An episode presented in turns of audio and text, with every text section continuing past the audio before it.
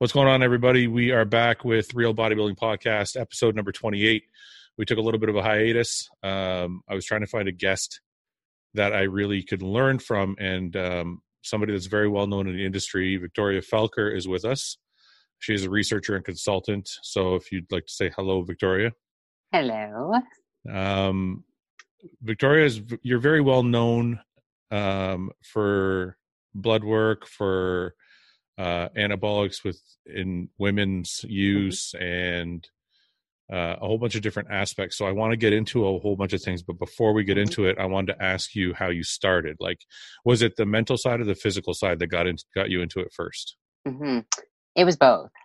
Okay. Um, It was one of those sum of all factors that my own personal journey um, and my own health issues kind of came together with my education and my schooling, Okay. and also my passion, which was bodybuilding. So it was this definite kind of shitstorm of sorts that uh, that happened when I was about 18, 19, and really, I mean, well, I'm here today, so it changed my life in innumerable ways. So what was okay? So it all started together. Did you do any Mhm. competitions, or did you just start working out at a local gym, or how did you fall in love so with it? yeah, so I started training when I was 15, um, and so this was 15 years ago, uh, and that was like the pre DLB era. So girls really didn't lift Yeah. weights; it wasn't popular for women to be in the weight room. Um, and at the time, I was still a classical ballet dancer, so that's what my training was in. Okay. Um, I was, I mean, I did part time high school. That was my that was my jam, and uh, I had an eating disorder, and so I joined a local gym. I was lived in, I mean, grew up in Vancouver, so it rained like six months of the year. Joined a local gym to continue running, and one day I just saw like all the guys were having fun in the weight pit. All the women were like miserable on the treadmills, yeah. uh, and I was like, "Fuck this! I want to do that- what they're doing." Is that where you were? You were up on the treadmills with all the women. I was up on the treadmills, yeah, Okay. and I was I would do like a oh, like a half a marathon. Like I was a cardio bunny to the extent because I mean exercise addiction was part of my it's part of the whole eating disorder nebulous. Um, and I literally was like, I don't even like running. Like they look like they're having fun. Literally got off the treadmill. I had some friends from my high school that were training, and I was like, "Can you show me what to do?" They showed me like four exercises, all arms, and that was that was how I got started. It was, Yeah. um, I mean, bicep curl, hammer curl, tricep uh, rope push down, and dips. And Okay. I did that for like five days a week for about a month until I was like, I really got to learn more. Like, Something I can't else. keep doing this. Yeah. Um, and so I actually ended up getting my personal training like certifications at night school, um, which in Canada, and it's a little bit complicated, or at least in BC, it was back then it was complicated to become a trainer. So I actually had to go to like a college and I did night school and I did, I mean, fitness theory and anatomy and all that stuff. And then I was able to apply that to the gym. Um, and that's really how I got started. So what was so okay? There's a whole bunch of questions I got just from Mhm. that. But, so you started doing arms for like uh, what Mhm. however long. yeah. Yeah. Now, how long did it take you to get all the certifications though? Oh gosh. I, um, Not all of them till you're now. I mean, just all of them till you had your at first the be- certification. at the beginning, I did about six months of night schooling is what it took. So you had to do something called fitness theory, which was just the general, I mean, basic underlying principles of strength training anatomy. So from um, energy systems to basic biomechanics, and then you actually had to do like a personal training module, which was stuff like how to teach somebody like the, the scripting for doing uh, certain exercises or for measuring blood pressure and heart rate. And then it kind of just evolved from there. I built onto that one. I, went into my undergrad, which was in kinesiology, Mhm. did more certifications, became a certified exercise physiologist. Um, and so that was the, the that was kind of the the exercise physiology background of Yeah. things. But at the same time, I was still doing like my undergrad degree. I was doing pre med. Okay. Um, so there's a Can there's I- a lot of schooling back there. Can I ask you a question that it, it might Mhm. be might be off, but I'm just Yeah. curious. I notice people with addictions that. Mhm. So you had an eating disorder. Mhm. What, Mhm. what what was the eating disorder like? What was the was Mhm. it you weren't eating enough, or eating too much, or what was the eating disorder? Yeah, so it was severe anorexia. I Okay. ate about, give or take, 200 to 300 calories a day. Oh my god! Um, I danced uh, for anywhere between four to eight hours a day. And then I also was running on top of that to try to manipulate my body comp. Um, I've always been short, so. I was short and stocky. I didn't look like a ballerina, and I wanted to. Was the body image Mhm. created by being a ballerina? Was it like you were the anorexia Absolutely. created by that? Yeah. Yeah. So you felt like you And had to be as light as you could be. Yeah, and it started really young. Like I went back, I I had kept journals and diaries from a, a super young age. Um, and actually, when I uh, moved last year, I found my I found like the whole archive of my life, and Mhm. I was so surprised to find out that I actually started having kind of like negative body image and disordered eating Yeah. when I was eight. Like it was shocking to me about talking about food restriction even back at that age. yeah. Um, and so it just it progressed very quickly and very severely. Um, but I never looked like I was anorexic because I am very densely muscled, even though I had, I mean, so much restriction, so much energy um, imbalance. I still, I mean, I still had massive quads on me from dancing.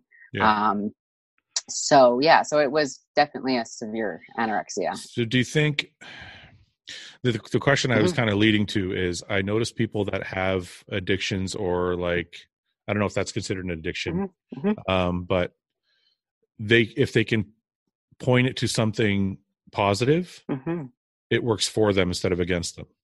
Absolutely, And it and it, it sounds like from your story that you just Mhm. kind of channeled that thing into Night. You've gone from like I like kind of like Mhm. working out to I Mhm. know everything about working out. well, it's interesting you say that because that was actually how I got out of anorexia. Was um, I was at the grocery store one day and I saw Monica Brant on the cover of Oxygen magazine, Mhm. and I mean this was back in the early 2000s, and um, it said like eat like a pro, and I was like a pro what? Like I didn't even know what IFBBs were like back Yep. then. So I opened it up and it had her diet, and at that point in time, I saw like she was jacked, loved her body, Yep. saw what she was eating, and I'm like, holy crap, I'm not eating enough. Were you were you were you is this when you were training arms or were you further along? Was no, like I was. This was around that that training The beginning, stage. yeah, Yeah, yeah, this was at the okay. beginning, and so then that was that opened my eyes up because I mean, in my mind, growing up, it was all about calorie restriction. Yeah. It was all about, I mean, less is more. So less food equals more fat loss equals um, the you know creating the body that you want. Yeah. And so it definitely opened my eyes up at that point. I was like, okay, I got to start eating like she eats. And so I did. I mean, I I copied her diet until then. I actually um, was able to to work with some, I mean, a nutritionist to, to start to mobilize what what is a proper diet for me, and then kind of my education and everything, all that followed. what were you when you followed her diet? Mm-hmm. Um, I imagine, and I could be wrong, but I imagine that you followed it like to a T. Oh yeah, Did you Oh, reduce? God, did you uh, did you adjust the calories through your body at all, or did you just follow Uh, it? at the start I did because I was like, I can't even get through one meal. Like my stomach was so shrunken, I couldn't even get through one meal. Yeah. Um, and then I also had a lot of food allergies even before I got into fitness, even before I had um, my eating disorder. And so I did have to tailor it to my own kind of, um, I mean, carbohydrate sources, for example. Yeah. Um, and I also learned very quickly that dairy did not work for me because she had a lot of dairy in that diet. Really? Okay. Um, oh yeah, it was like yogurt and um, ricotta cheese and feta sup- cheese and stuff like that. Surprising. Um, yeah, I don't think it was actually her like contest prep diet. Yeah, It was yeah. probably more like a lifestyle one. Yeah. Um, but yeah, so it, it definitely did. And even after that point, I, I can remember being in my undergrad and uh, working with different bodybuilding coaches. I mean, John Meadows, that's that's really how he changed my life. Dr. Eric Serrano changed my life.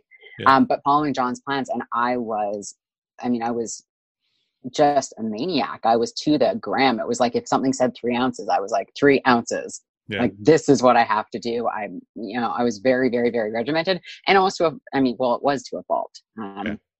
That's what absolutely to a I- fault. I was going to ask you that. Do you think Mhm. there's a do you think there's a point, even though it's being used for something Mhm. positive? Do you Mhm. feel like there's a point where it can be destructive, even if it's a positive point you're Mhm. you're kind of aiming at? for sure because i didn't listen I, I i didn't go from you know not you know going into override where i would say override my hunger um i didn't learn my body. I just learned another way around my body. And Mhm. so i wasn't listening still to things like hunger cues. I wasn't listening to things like um how i was feeling or my energy or even my lab work. Because even back then i mean my when i had my eating disorder i had severe anemia to the point that I had to do iron infusions because I I had no iron in my body, Yeah. and so um, even afterwards, it was it was a long it was a long road to begin to learn my body, and Mhm. also to be able to trust actually how I felt, Yeah. um, because that's something that I think even as competitors, um, the most seasoned competitor, you kind of have to override that at some points. That's gonna how you can get to the stage and the conditioning that you want. I was just going to ask you that because Yeah. we're taught. I, I don't know if we're taught or Mhm. if we just we just Mm-hmm. kind of tell ourselves that it doesn't matter what you're feeling. Like like for example, as a bodybuilder, in the off season, if I'm not hungry, I'm told Mm-hmm. to ignore that, and you got to eat anyways. Mhm, And if I'm starving when I'm doing my contest prep, I have to ignore that and starve. mhm. So, how do you learn your body when you're trying to? Is this something that you had to be? Did you compete ever? No, I got close to it, and I actually pulled out for that was one of the reasons why. Um, Okay. So that's what I was leading to. So, Mhm. I, so if you're not competing, as far as like learning your body and listening to your body, is that something that only applies to people not competing, or can you apply that as a competitor as well? mhm. I think you can apply it as a competitor as well, and uh, not as a competitor. I mean, it's I think the basic. I I call it conscious living. Mhm. Like you might have to override it, but you recognize that. Okay. you can recognize that hey what i'm doing might not be optimal for health but right now it's serving a purpose in my life. I mean one of the best examples i can use for this is like as a student say that they have to do an all-nighter for an exam. Well that's a conscious decision that they are making to restrict their sleep. Yeah. is there benefits to that? Sure they get to study all night for their exam the next morning. Are there drawbacks? Absolutely. I mean there's a lot of physiological implications of that. Um, but they made a conscious decision. Nobody was forcing them. Mhm. It was a very, um, it was a decision that was grounded in reflection. but can't and I- all? I'm sorry to Mhm. interrupt. Sorry sorry to Yeah. interrupt you, but I just can't all competitors say that. Like, can't I Mhm. just say I can say that about every show I've ever done? I could be like, well, Yeah. I consciously chose to do the show, so Yeah. I'm consciously starving. Mhm. I mean, so does that mean it's okay?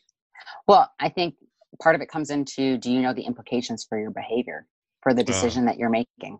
If you don't recognize the implications, that's, I mean, uh, for me, that's a big piece of it. That's where education comes into play. Even when we talk about like risk management as it relates to anabolic androgenic use, education trumps. That's how we're able to actually begin to create some sense of, of health in this kind of chaotic environment. And I think with competing, it, it is similar to that is that do you know say the restrictions if you're if you're pulling all your carbs out Yeah. do you know what's going to happen as a result of that and not just say eliciting fat loss Yeah. do you know the the duration say that you can you can do that for before it has dire um, metabolic consequences and are you okay with and, and do you even know the way out of it Okay, now I get it because I don't think 90% of us know that. Mhm, We're we're just like, well, cut this and this will lose fat, but we don't understand. And I'm guilty of it myself. mhm, We don't, and I'm kind of going through some blood work issues myself right now, Mhm. and uh, it's because I didn't know all of the pitfalls of everything I was Mhm. doing.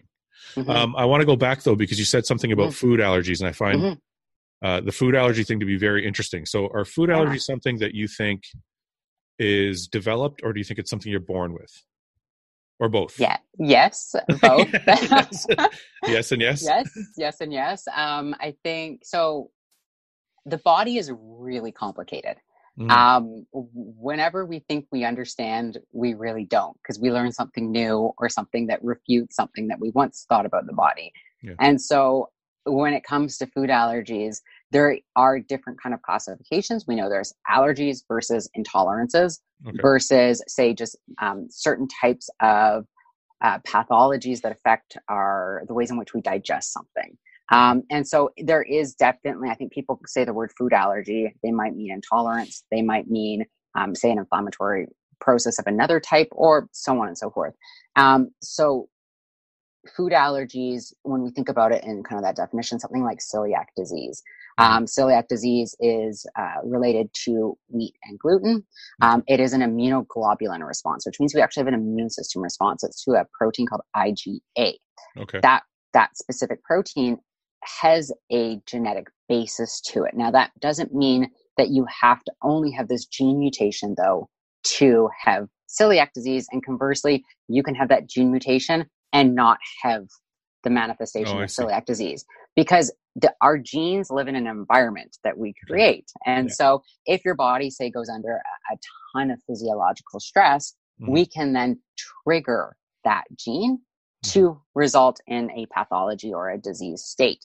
Um, something like the IgA um, gene mutation we now know is related to other things too, like asthma, believe it or not Okay. that there is a link between those and so um we it, that's what i mean by it's it's just it is something that is so complicated Yeah. um and i am glad you asked me about this because this is one thing that i feel that is definitely missing um in the conversation about health in the industry right now is that we we view things in such a reductionist kind of like single-minded Yeah. blinders up box when it comes to bodybuilding it's like when you think about contest prep all too often it's like i used to joke around calling it the big three you Yeah. have training you have diet and then you have supplements or, you know ergogenic aids like drugs that's it that's Yeah. your plan from your coach Yep. um and that that box that you put it in um well it might serve a purpose often it causes a lot more damage in the long run Yeah. um because we don't think about all these different interactions reactions um connections relationships and that something like exercise it affects our nutrient status Okay. something like drug use it affects our nutrient status Yeah. we know that it's not just like protein equals muscle growth Yeah. Yeah. right we know Yeah. protein causes an acute insulin response well it's not just carbs that do that and Yeah. so i feel that that kind of reductionist approach that we think about when it comes to prep we also think about with our body i mean think about the thyroid gland Mhm. all too often you hear about it being manipulated solely for the purposes of fat loss as if that's all the thyroid does Yeah. What and else it, is it, and it what else does it do? doesn't what else oh does it do? Well, give me give me the most important ones. I don't most want important one Yeah. well so it it is your body's metabolic rate which is very very important um it though does also affect your moods um thyroid is manipulated in cases of depression they will actually augment a lot of times uh, antidepressants if they don't want to say stack certain antidepressants together they will add in t3 Okay. to see how that affects the overall moods because if you think about it a depressed thyroid hmm results in a depressed physiological state. I that see. includes your mind. Um, digestion. That's why often when people all of a sudden take say t3 during contest prep they can't leave the bathroom because Yeah. they've just induced a state of hyperthyroidism. It also affects our immune system. Mhm. um, and i mean even other things. So like low thyroid hormone can lead to things like elevated cholesterol Yeah. uh, ele- elevated triglycerides gallstones um, and that we don't necessarily understand all of how all these interactions occur but there's the research that has shown these links between certain um, what you would call either a pathology or a dysfunction in Okay. the body So what are we doing? I have two questions from that. hmm Uh, the first one is if you do develop or have a genetic disposition to Mhm. celiac disease, for Mhm. example, or some type of IBS or hmm uh, some type of food intolerance, hmm is that something that's reversible or can be fixed or somehow can your diet can uh, adjust your body so that you can take in those foods or is that something you just have to live with forever like that's really the first thing i want to ask and then i want the second question was if you do have a depressed thyroid or Mhm. uh, low thyroid or anything like that Yeah. can you increase it without medication hmm Um, so great question. So the first one being about say celiac disease, and uh, the answer to that is I don't know because it is it is yes. Research has shown that the environment we have to look at this like genome transcription kind of protein response, and then we have to look at the environment too. Um, certain types of genetic, uh, you know, primary genetic mutations can be more pronounced okay in a highly stressed environment. So, a great example, I can speak from personal experience on this one. okay I haven't had wheat gluten in years. I was actually diagnosed with celiac at eight. okay Um, when I was in contest prep, that would have been about like six years ago, I spontaneously had elevated IgA levels and also some of the other proteins that you associate with celiac disease. okay My physician came to me and he was like, What are you doing? Like, what are you mystery eating wheat or something? yeah Yeah. And I was like, well, no, but my body was under so much physiological stress Oh. at that point in time that I had. I mean, I jokingly was like, it was spontaneous, but it wasn't spontaneous at all. Yeah. It was, there was an acute reaction and response that had happened. and resulted in this manifestation. Now, the same thing could be said about something like, um, I mean, heart disease. If somebody has like heart, uh, like family, it's called hypertrophic cardiomyopathy, yeah. um, which is like a, it, there is a genetic basis to it that it can be passed down. It's hereditary, which is why it's called familial. Um, however, you can have that and manage your lifestyle through, I mean, stress reduction and uh, positive exercise and a nutritious diet. Um, and you can actually reduce the chance of that gene manifesting into a disease state. Okay. When it manifests into a disease state, you can also make really positive changes to the environment of your body mm-hmm. and decrease the impact of that actually manifesting in a disease state. How do we know before we get into the thyroid question? Mm-hmm. How do we know? I, have read a lot about the stress factor. Mm-hmm. How do we know when we're stressed? Because honestly, I feel like I'm stressed all the time, and maybe I'm not. You know what I mean? Like I don't, I just don't know how to measure mm-hmm. that. You know what I mean? Yeah. Unfortunately, there's no gold standard here at all. Um, okay. I mean, at all, because it is it is a very individual thing. Yeah. One of the things that I tend to do. I mean, you can use like, I mean, there's certain stress questionnaires that's like all of these cataclysmic events that can happen in somebody's life and yeah. they're all labeled um, and, and ranked. Now, the thing about that is that we all have different coping mechanisms, mm-hmm. um, both in terms of the physiological, but also a psychological. You hear about people that are like the gritties that can yeah. go through all these intense trauma and, you know, knock it off like it's eh, like nothing, nothing, ever yeah. happened. Yeah. Then there are people that have certain, say, um, I mean, it's called neurotransmitter uh, dysfunctions, that they are in a heightened state of arousal all the time. They stub their toe and it's like the world has ended.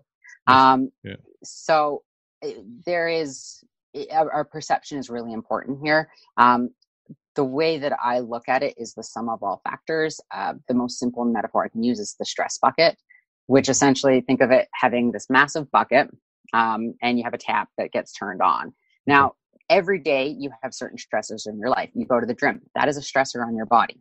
You run a business, that is a stressor on your body. It, mm-hmm. It's a, I mean, it's a can be considered a positive stressor, but it's still a stressor. Relationships.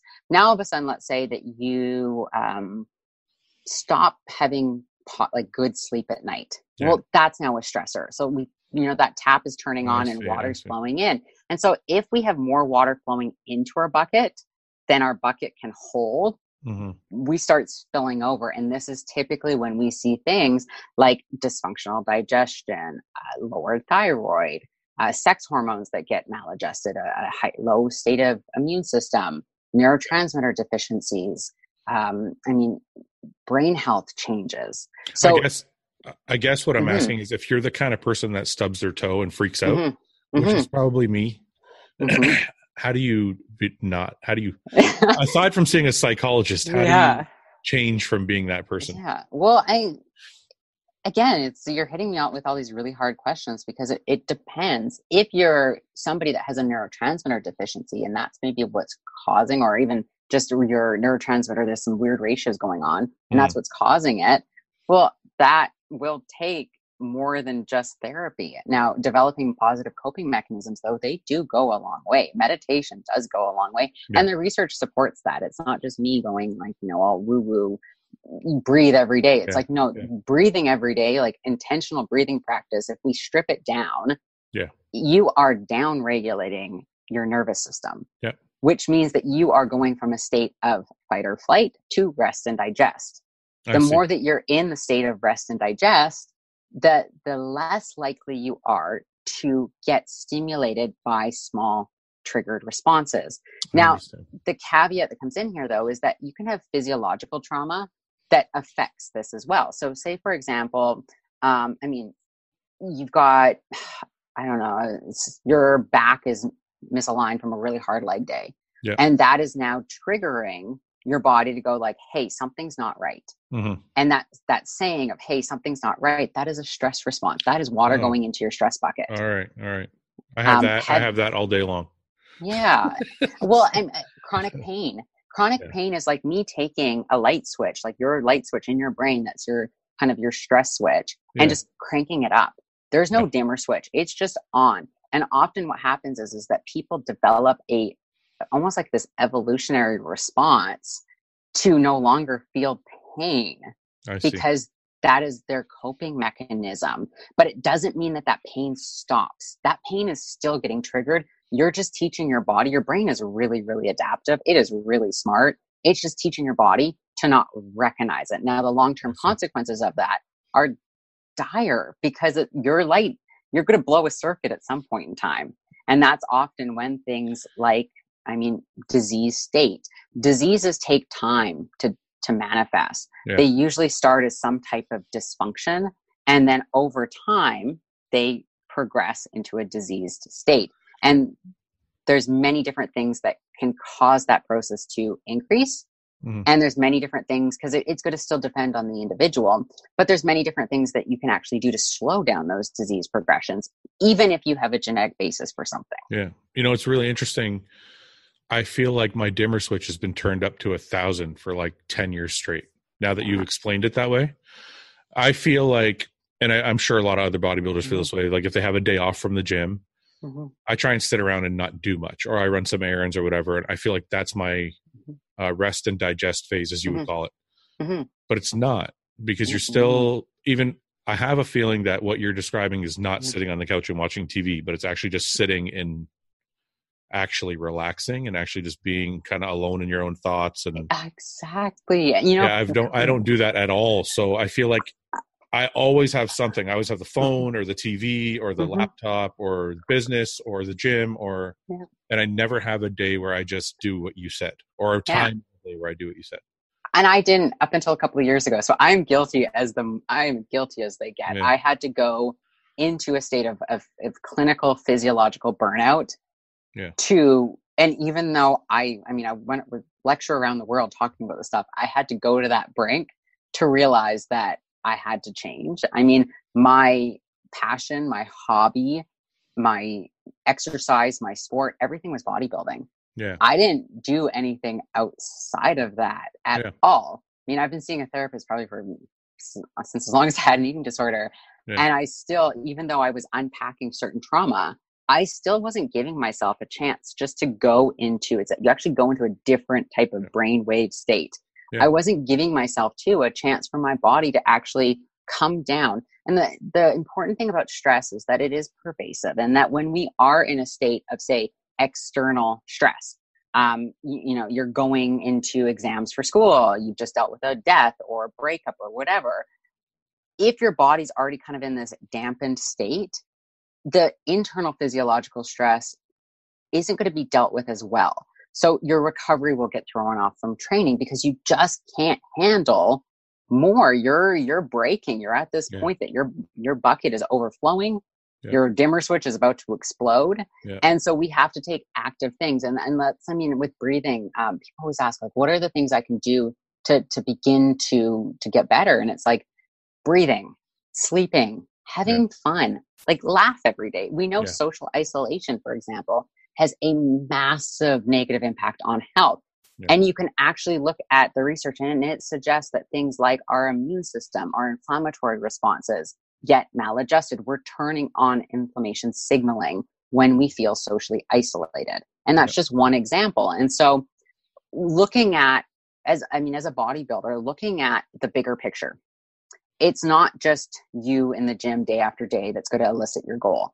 Mhm. there is you. You've got internal factors that are happening today. You've got things that have happened in the past that we have to account for. We also have to account for things in the future. If you're somebody that say wants to have kids well we have to think about that Mhm. even today. If you're a say 21 year old male prepping for a show you have to consider that even though it sounds so far-fetched because that is actually going to change how you might approach your training plan or your prep or whatever it might be. We have to also look at things that are external to our bodies. Things that are happening on the day to day with our say social relationships our job financial status um, even just launch like like our long-term income is also incredibly important to this. Looking even beyond that family uh, i mean social economic background gender or sex these are all Mhm. things that actually impact our health that we don't even think about when it comes to bodybuilding No, it I such a narrow narrow perspective and this is called the social ecological model it's actually from more of a, a sociological or social sciences um, background, but it's now being applied within medicine. And in particular, something called either network pharmacology, network biology, or systems biology. And we can even take that one step further and start to apply drugs into that too. And look okay. at all of these different connections, um, all of these different um, interactions that are happening both internal and external to the body that affect our health, which in turn affects our, I mean, just our overall stress on our body. Yeah. I wanted to, I want to, I want to kind of change this topic a little mm-hmm. bit and only just to lead into it's kind of along the same lines, mm-hmm. but I wanted to discuss why women mm-hmm. and men and men when we're competing, it's mm-hmm. like you said, it's such a narrow scope of things and mm-hmm. what we can do to eliminate or not harm ourselves in the process of competing for a show. Mm-hmm. And more specifically to women, and, I, and this isn't this isn't to single out women or anything, but just yeah. I notice more with women that after shows, a lot of them struggle with eating disorders or weight rebound or even depression. So, mm-hmm. how do both of us, male and female, figure it out during the show, and how do we mm-hmm. get through it after the show and maintain like a positive mm-hmm. body image? So, I'm going to counter that just a little bit. You okay. got to think about this before you even start. That's how you can avoid it. Okay. Um, All right. And if it's too late, we'll we'll address that. But I think one of the big things is that we have to build a foundation. Um, and the best example I can give is, I mean, building a house. If you go and you're going to go buy a house, and that house is, say, 30 years old, you know you're going to be walking into some things that might have to have some repairs before you even move in, or before you even say do renovations, like the the the fixtures and the fun stuff, the painting. So, yeah. if you have though a house that you're moving into, and that foundation is cracked, that probably is going to be the first thing that you're going to address. Hopefully, yeah. now when you think about that in the context of say living in tornado alley where you know your risk for some type of external um, disaster is going to be even higher mm-hmm. you're going to be on that even sooner like that is going to be the first thing you fix well i mean that's bodybuilding you're walking into this cataclysmic kind of chaotic event and if you are not going to the bathroom every day if you're not sleeping if you've got nutrient um, like um, nutrient deficiencies of any type, if you've got for women an irregular menstrual status, why do you think you're going to be healthy at the end of the day? Oh, so you're saying if you're going into a show with issues, you should be solidifying your situation before you even walk into absolutely. There's a lot of people it's almost like being in a bad relationship where you're like maybe we should mm-hmm. get married. Thinking mm-hmm. it'll fix everything. It's kind of mm-hmm. like absolutely. kind of like doing the same thing. You're like well i'm in bad shape. Maybe i'll do a show. And you yeah. think it's going to help. Yeah so, exactly. yeah. And that you can think about it even in the say say the stress relationship is that when we think about stress there's different aspects to it. You've got um like certain inflammatory signals or glycemic dysregulation say uh, reactive hyperglycemia or you've got insulin resistance you've got perceived stress. So say you're in a state of just like a really bad relationship you also might have sleep issues. So if you've got all these things before mm-hmm. it's going to be a lot harder to, to fix them, but also to manage the extra stress that you're now putting onto your body. Because as you are training, as you're restricting calories, as you're adding in certain compounds, as you are getting closer to uh, the event and you've got kind of like the butterflies and the jitters, mm-hmm. as you are now also say overtraining and under eating and things are just going to get more stressful physiologically as you get closer to that event if you haven't fixed these other things they're just going to keep adding like your stress bucket is now like not just overflowing like it's gone and okay, your capacity so, to manage it is going to be a lot okay. less so you are okay so let's assume mm-hmm. somebody has fixed their foundation and they're going mm-hmm. into a show yeah. and their life is pretty all buttoned up mm-hmm. everywhere it needs to be buttoned yeah. up they're sleeping well relationship's mm-hmm. good whatever mm-hmm. where do they go wrong when they're prepping yeah well i think right there prep is a stress and we have to think okay. of it like that. You are inducing a physiological stress. And for some people in particular, say if they do have some type of genetic like perturbation, then that's only going to potentially, it could get turned on, mm. especially if you're now introducing drugs into the mix that yeah. you really don't know. We don't know. There's not enough research to support some yeah. of the certain um, implications of that. So for women, for example, um, I work with a lot of women, so I, I can, and I am one, so I can talk about this for yeah. for till the cows come home. But okay. our menstrual cycle, and not just our menstrual cycle, ovulation and ovulatory cycles are critical to our health. They are a fundamental part of health. Okay. Now, ovulatory cycles require the I mean the fundamentals. You're not eating too much, you're not eating too little, you're not training too much, you're not training too little. Your sleep is in line, you've got positive social relationships, you you know you're managing inflammation you've got uh, certain types of mental emotional triggers on, uh, on like under wraps you got all these things managed so ovulatory, ovulatory cycles require our body to be almost at this homeostatic status mm-hmm. and the reason for that is that that's how we make babies okay. and from an evolutionary perspective we're not going to make another human if we can't take care of our own shit yeah it yeah. just does not make sense. And so, and I, and I don't mean to oversimplify this, but it is a really complicated process. No, I'd rather I, you, I'd rather you oversimplify. It's better for all, for all of us listening, including myself. so when it comes to ovulatory cycles though, one of the things that can happen when you are overtraining or under eating is that ovulatory cycle is going to go away. Mm-hmm. You might still have menses, which is the bleed, but it's very unlikely at that point in time, say you're six weeks out that you're still having an ovulatory cycle. And it's not necessarily a bad thing because when mm-hmm. you think about it, cause and effect, you are causing stress on your body. The ovulatory cycle is going to go away. Now, what I find is that a lot of women don't have ovulatory cycles to begin with. Maybe they've been on birth control, um, like an oral contraceptive pill, or they're using ergogenic aids, or they've got all these other issues that haven't been resolved. And so, progesterone, which is one of the major kind of reproductive hormones, in mm-hmm. women, the majority of it gets made when we ovulate. Mm-hmm. Estrogen and progesterone are like yin and yang. When we don't create progesterone through ovulation, estrogen levels, typically speaking, continue to climb and climb and climb. Estrogen okay. is also related to things like glucose dysregulation. It's uh, related to things like inflammation. Okay. And so it's also related to high levels of androgens potentially. Okay. So you are creating this hormonal dysfunction and we're just looking at ovulation right now yeah yeah and so when you have i call it the acronym is help high estrogen low progesterone mm-hmm. that always accompanies a state of inflammation okay so we've got ovulation here now we also have prep all yeah. the things that come with prep yeah you know overtraining under eating now we also have to look at estrogen can affect our thyroid function Okay. Our thyroid needs progesterone to be able to function optimally. So now, even without looking at hypocaloric states, even without looking at other stressors, our thyroid is going to get negatively adjusted by this. Mm-hmm. Now, we also have things like, um, I mean, just hunger cues.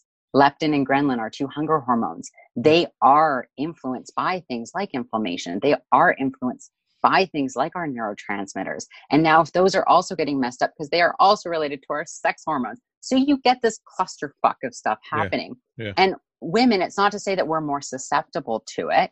It just means that we have to be a lot more careful and we have to be managing it in an appropriate fashion. I think that all too often I've noticed, and I mean, I've grown up in the industry. I started in it when I was 15. I'm 30 now. I've I've seen a seen a lot of stuff, and that mm-hmm. for women, it's almost like this um, almost like this uh, positive status to not have your period as a competitor. It's like, oh, I'm lean enough. And I'm like, no, that's not the case at all. Like, not a good thing. no, and, and it's not the case at all. Leanness does not automatically equate to an ovulatory, it's called anovulatory or, or no ovulation cycle, or mm-hmm. a complete absence of even menses, which is amenorrhea. It is a state of stress. So it's your body's ability and capacity to manage stress. You can have high body comp and have yeah. been on an ovulatory cycle. You okay. can have, you know, sleep disturbances. And so that really, when it comes to women, really, really important. Okay. I just want to take mm-hmm. a, a, step back though, because, yeah. okay, prep is a stressor, but mm-hmm. I, I, don't see a way around it. Like, it's like, oh. I mean, uh, we're, we're saying you're going to have issues because you're stressed. Mm-hmm but that's the nature of the game. Like it's mm-hmm. like I don't I don't know how to get through. I don't know. Nobody's ever taught me how to get through a prep without mm-hmm. the stress. Mm-hmm. Yeah. So, so are we just saying to women, look, this is going to happen, and you're going to have to deal with it? And yeah. sorry, that's the case. Or is there a way to get through it with by reducing stress? Yeah. So I guess first and foremost, health. Let's just call it health and performance, right? That's you got right. performance, which is prep. You've got health. Yeah. Again, I use a lot of metaphors and examples, but they usually make sense if you hang in there with me. Okay, so Okay. good. Have you ever seen a teeter totter Yeah. where two people have been just like this, perfectly balanced? There's no wiggle. They are just sitting perfectly balanced. No, I've never seen it. Exactly. It always goes like this. Yeah, one way or another. You have two people that are evenly weighted. Mhm. it is always going to go like this, and that is health and performance. You're never going to have them balanced with each other. okay. And if you do, you're only going to disservice the athlete because either you're going to make them unhealthy or you're going to make them shit the bed at performance. That's right. That's right. So I think acknowledging that is is your first and foremost step is that we can and again this is being a conscious competitor. Yeah. You can acknowledge that you are going into the state of heightened stress. Okay. And so Sorry, I just want. Okay, so Yeah. fine. So basically, you're saying that we have to accept it, but Yeah. what does that mean for the woman Mm. that finishes a show and now has body image issues Mhm. and has developed an eating disorder? Mhm. And how do they get through that part? Well, again, that goes back to, as I mentioned before, it's building that foundation first, it's maintaining that, and then it's also knowing that you can't be there forever, which a lot of women do, but again, a different topic. Um, what do you do now? You're you're post prep state, so you're rebuilding. That Mhm. tornado has come through; it's decimated your house. Yeah. you are building from the ground up. Okay. So I think that when first and foremost, it is highly debated, but should women that have body image issues even compete in the first place? I don't know. I can't answer that as a woman that has body image issues. Yeah. However, what I can say is that there are certain types of coping mechanisms and also certain, I think, um, it's almost like putting tools in your toolbox to help you be able to rebuild better, whether that is seeing a therapist or seeing a, a licensed, like clinical um, psychologist to help you through these things. But that alone is not going to be enough to help you, you know, get healthy after prep. Yeah. So, for example, if you are eating in a hypocaloric state, all of a sudden eating, you know, an everyday diet is probably not going to do you well. Yeah. You got to ease and transition, just like stopping training. I mean, I call it like the post prep syndrome where competitors will get off stage, they'll eat like an asshole for a few days, they'll stop all of their drugs, they won't taper off, they'll stop their supplements, Yeah. and they might train twice in the week after the show, if that. I'm laughing because I've done that. So it's easing out of these things, right? Yeah. It's it's. I mean, when in drug kind of the drug world, it's called titrating or titrating your medication, and Yeah. we have to do the same when it comes to prep. I mean, there's certain decisions that have to be made. If you've got somebody that say comes to you as a coach and they're on a gauntlet of things that are just really stupid, Yeah. you're not going to just pull that rug out from underneath them. Mm-hmm. Hopefully, because their body might not know. You might have to make certain decisions, such as for an individual, like a female maybe she's on T3, but she's also on a shit ton of androgens and some anti-estrogens. So Yeah. you got to make an executive decision of what am I going to do first. Yeah. I know if I pull that rug out, and I know if she's been eating like an asshole and she got all these other things, if I pull that T3 out right away, and her body comp goes up, all of a sudden that androgen insensitive or not androgen. Uh, hyperandrogen state and insulin resistance is just going to get elevated. It's just it's going to go into Yeah. a cycle that is going to be hard to fix. And so Okay. These decisions have to be made just like with food if somebody comes to you and they're already in a hypocaloric state you know you need to add food back in Yeah. so you're saying how are we going to do that So it sounds like you're saying that we should be paying more to the way I look at it, it's like Mhm. we we pay loads of attention to okay, I'm 12 weeks out, what am I gonna do? And it's like Mm-hmm. you have this whole plan, and it's all set up, Mhm. and it's almost like post show is an afterthought. Because Mhm. they'll they'll message their coach if if they even message their Yeah. coach. They'll message their coach, say, Okay, what do I do now? And the coach will be like, Yeah. Well, just it's kind of like a, a bullshit answer. It's not Yeah. really as set up and as planned as the first Yeah. as before the show. Yeah. So what you're saying so I think what you're saying is we need the coaches need to be held more responsible Mhm. to setting up a post show Mhm. plan as they do to the pre show plan. Mhm, And absolutely that's, and and that's the solution. Absolutely post prep is always in my opinion has been the most important period of time because that is where we can restore kind of the damage per se of what we've just induced. It's Mm-hmm. no different than like if you're going on vacation, you might not book your flight home right away. Hope some people do though. They book a return flight when they book their um, Yeah. departure. But even if you don't, you know eventually you have to go home. Yeah, yeah, and you know the steps it's going to take to get you home. that's right. Prep is no different. We have to return ourselves to a physiological baseline. And what I see a lot of is that when individuals have come to me for consulting, for example, they're so far removed from a physiological baseline Yeah. because they're say in a post prep state. They've tried to hold on to whatever it might be, certain protocols, Yeah. certain uh, you know just body compositions. That we have to take that so slow, Yeah. and then we also have to restore because when they started prep, they weren't at a baseline to begin with. Yeah. And so for some individuals, like there is no time frame on this. Some individuals, it can take quite a while for them Yeah. to create homeostasis. But the beautiful thing is, is that next time they want to prep, it is going to be so much easier because when we have physiological function, the way we look or we, the way we want to look, our physiological form will follow every time. Okay. When we don't have it, it is a hell of a lot harder to do something like lose fat. Now, you can use drugs only so far to try to fool that. Yeah. But eventually, that card castle is going to fall because you don't have the foundation in place.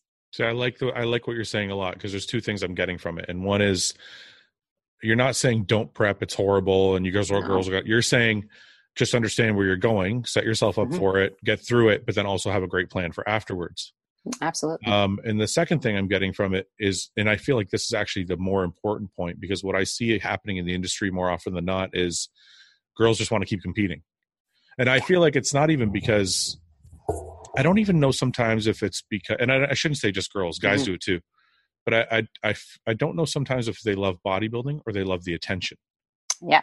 Because they don't it's like you said sometimes to reset your body it could take up to a year it could take two years depending on how much damage was done hmm and um, some of these people just want to do a show and then they're like get off stage and they have that post show depression and they start looking for another show to do and it just Mm-hmm. Yeah. kind of makes them worse and worse and worse and Yeah. they don't ever take the time to get back to zero Yeah, absolutely. so okay and that post show depression can be from so many different sources too. I mean, even just Yeah. thinking about that, depression can be a neurochemical imbalance, but it doesn't just necessarily happen from you know certain pre-existing states. It can be induced through certain drug states. Mhm. Um, we know that drugs have an, a hugely important role on our neurotransmitters, on our brain.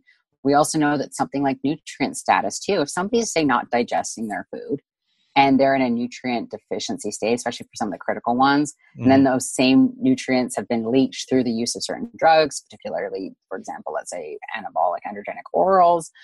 eh, They don't have any freaking energy to do anything. And Yeah. so, yeah, it's going to leave them feeling worthless. It's going to leave them feeling just absolutely gutted because they can't even get off the couch to train. Yeah. And so, I think when we think about any of these kind of post prep manifestations or states, they are always going to be the sum of all factors. And so when we look at trying to recover, that's where, in my mind, we can manage performance and we can manage our health.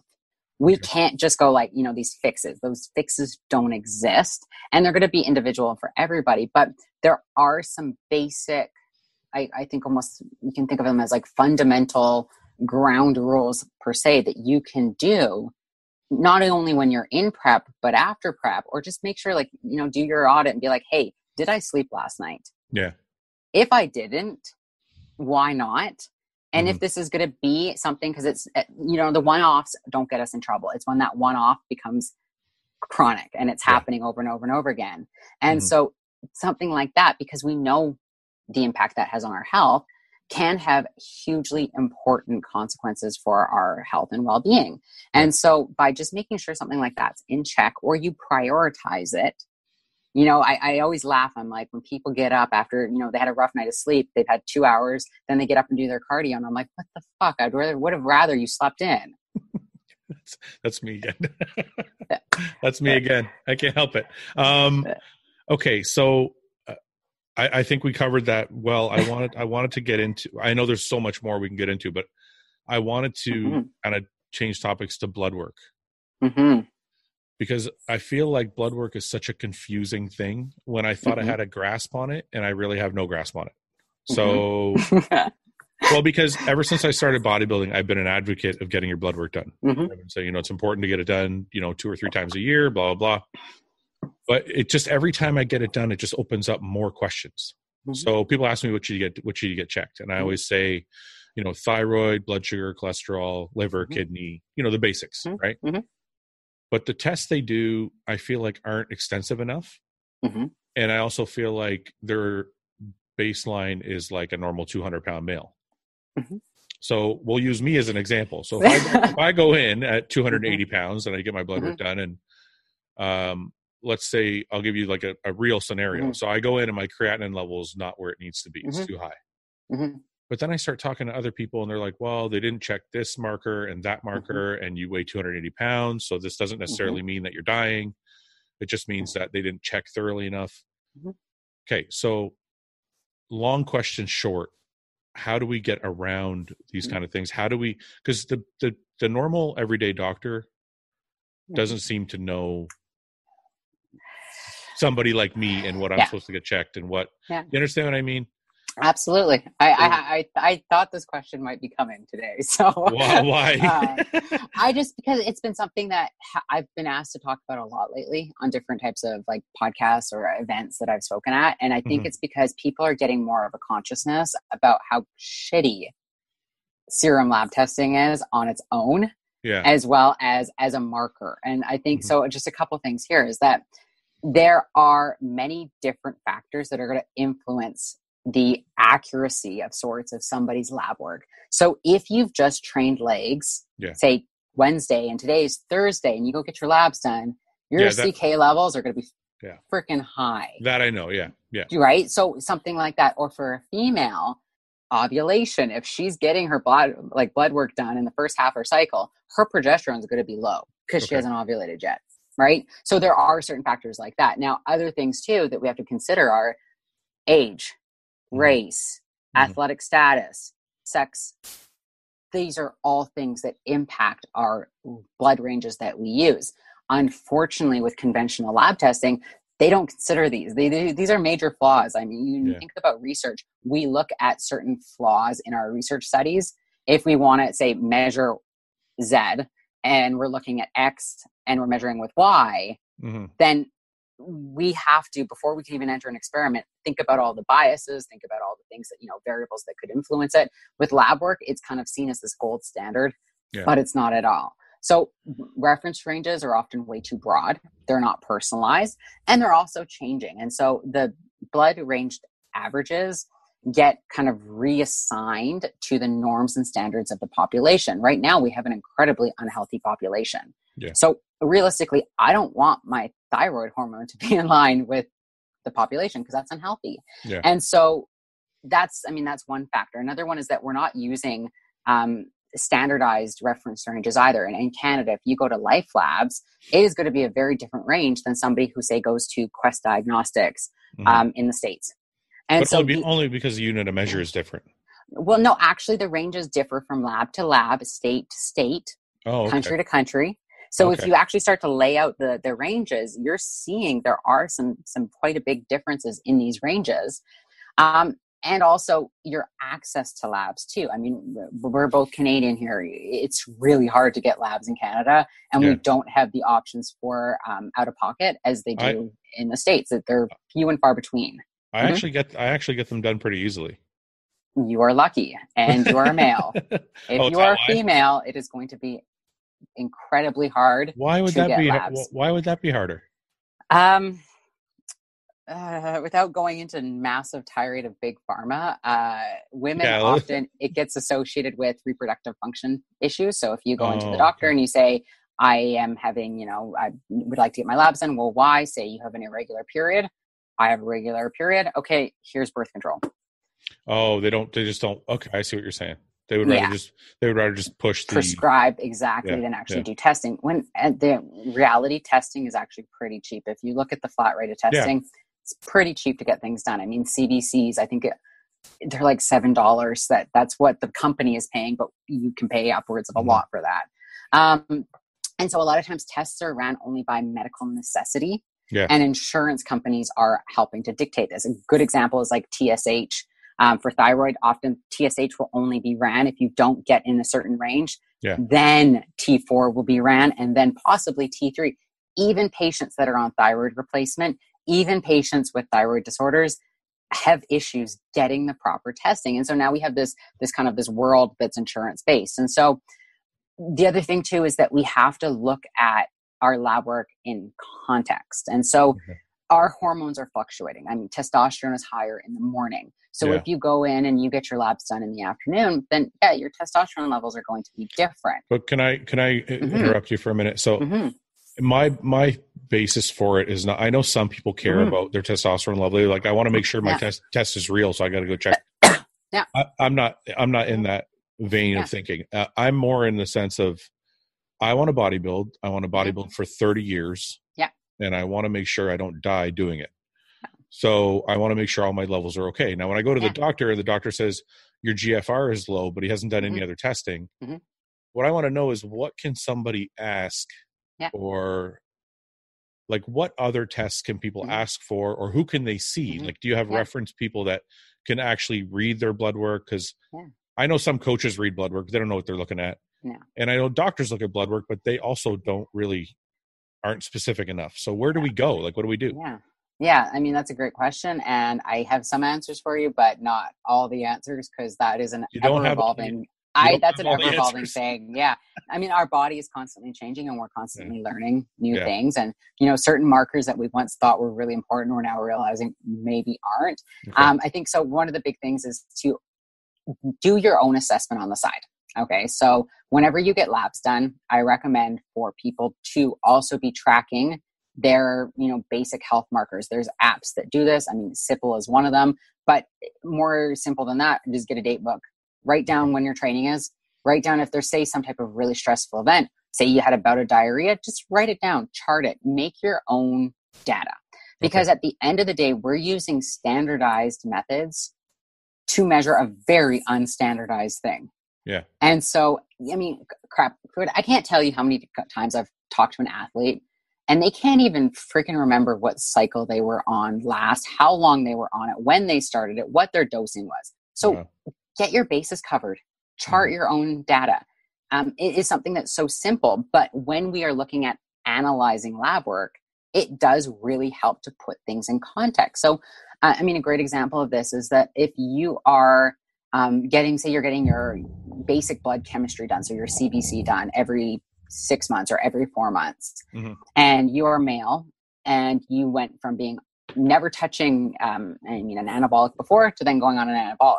Yeah. Well, your red blood cell count is going to be different just based yeah. off of that.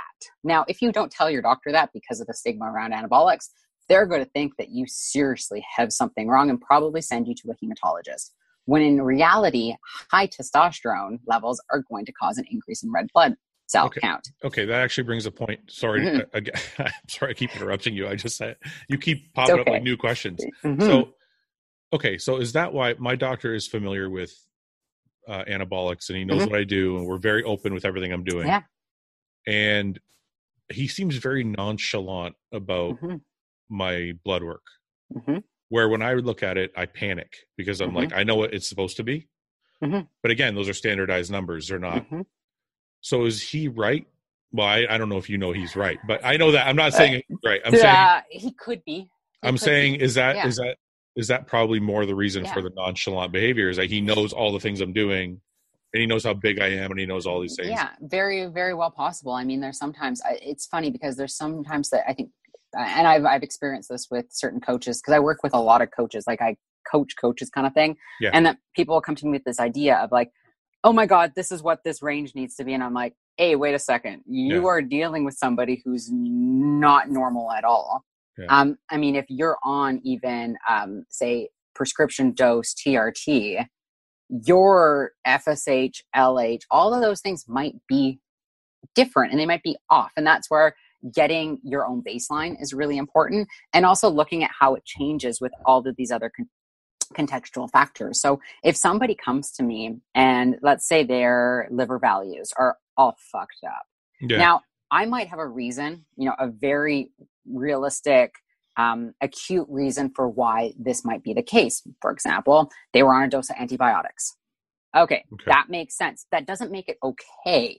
Yeah. But yeah. it makes it make sense. It gives us now something to work with to better be able to repair, restore, and regain function. Okay. Now, there are certain types of things, though, that might always be elevated. If 280 pound man, his CK levels are probably always going to be elevated yeah. compared to the norm. Now, if we look at those levels, though, with his kidney function as well, if we look at those levels with, say, uric acid and a bunch of these other um, values, and we track them, I think one of the things that gets um, forgotten when it comes to lab work is it, at the end of the day, it's data. And our life, it's like in research what we call a longitudinal study, which okay. means we're doing it over the course of our life. Yeah. So doing labs every six months might be too long of an interval I to see. actually get an accurate data sample.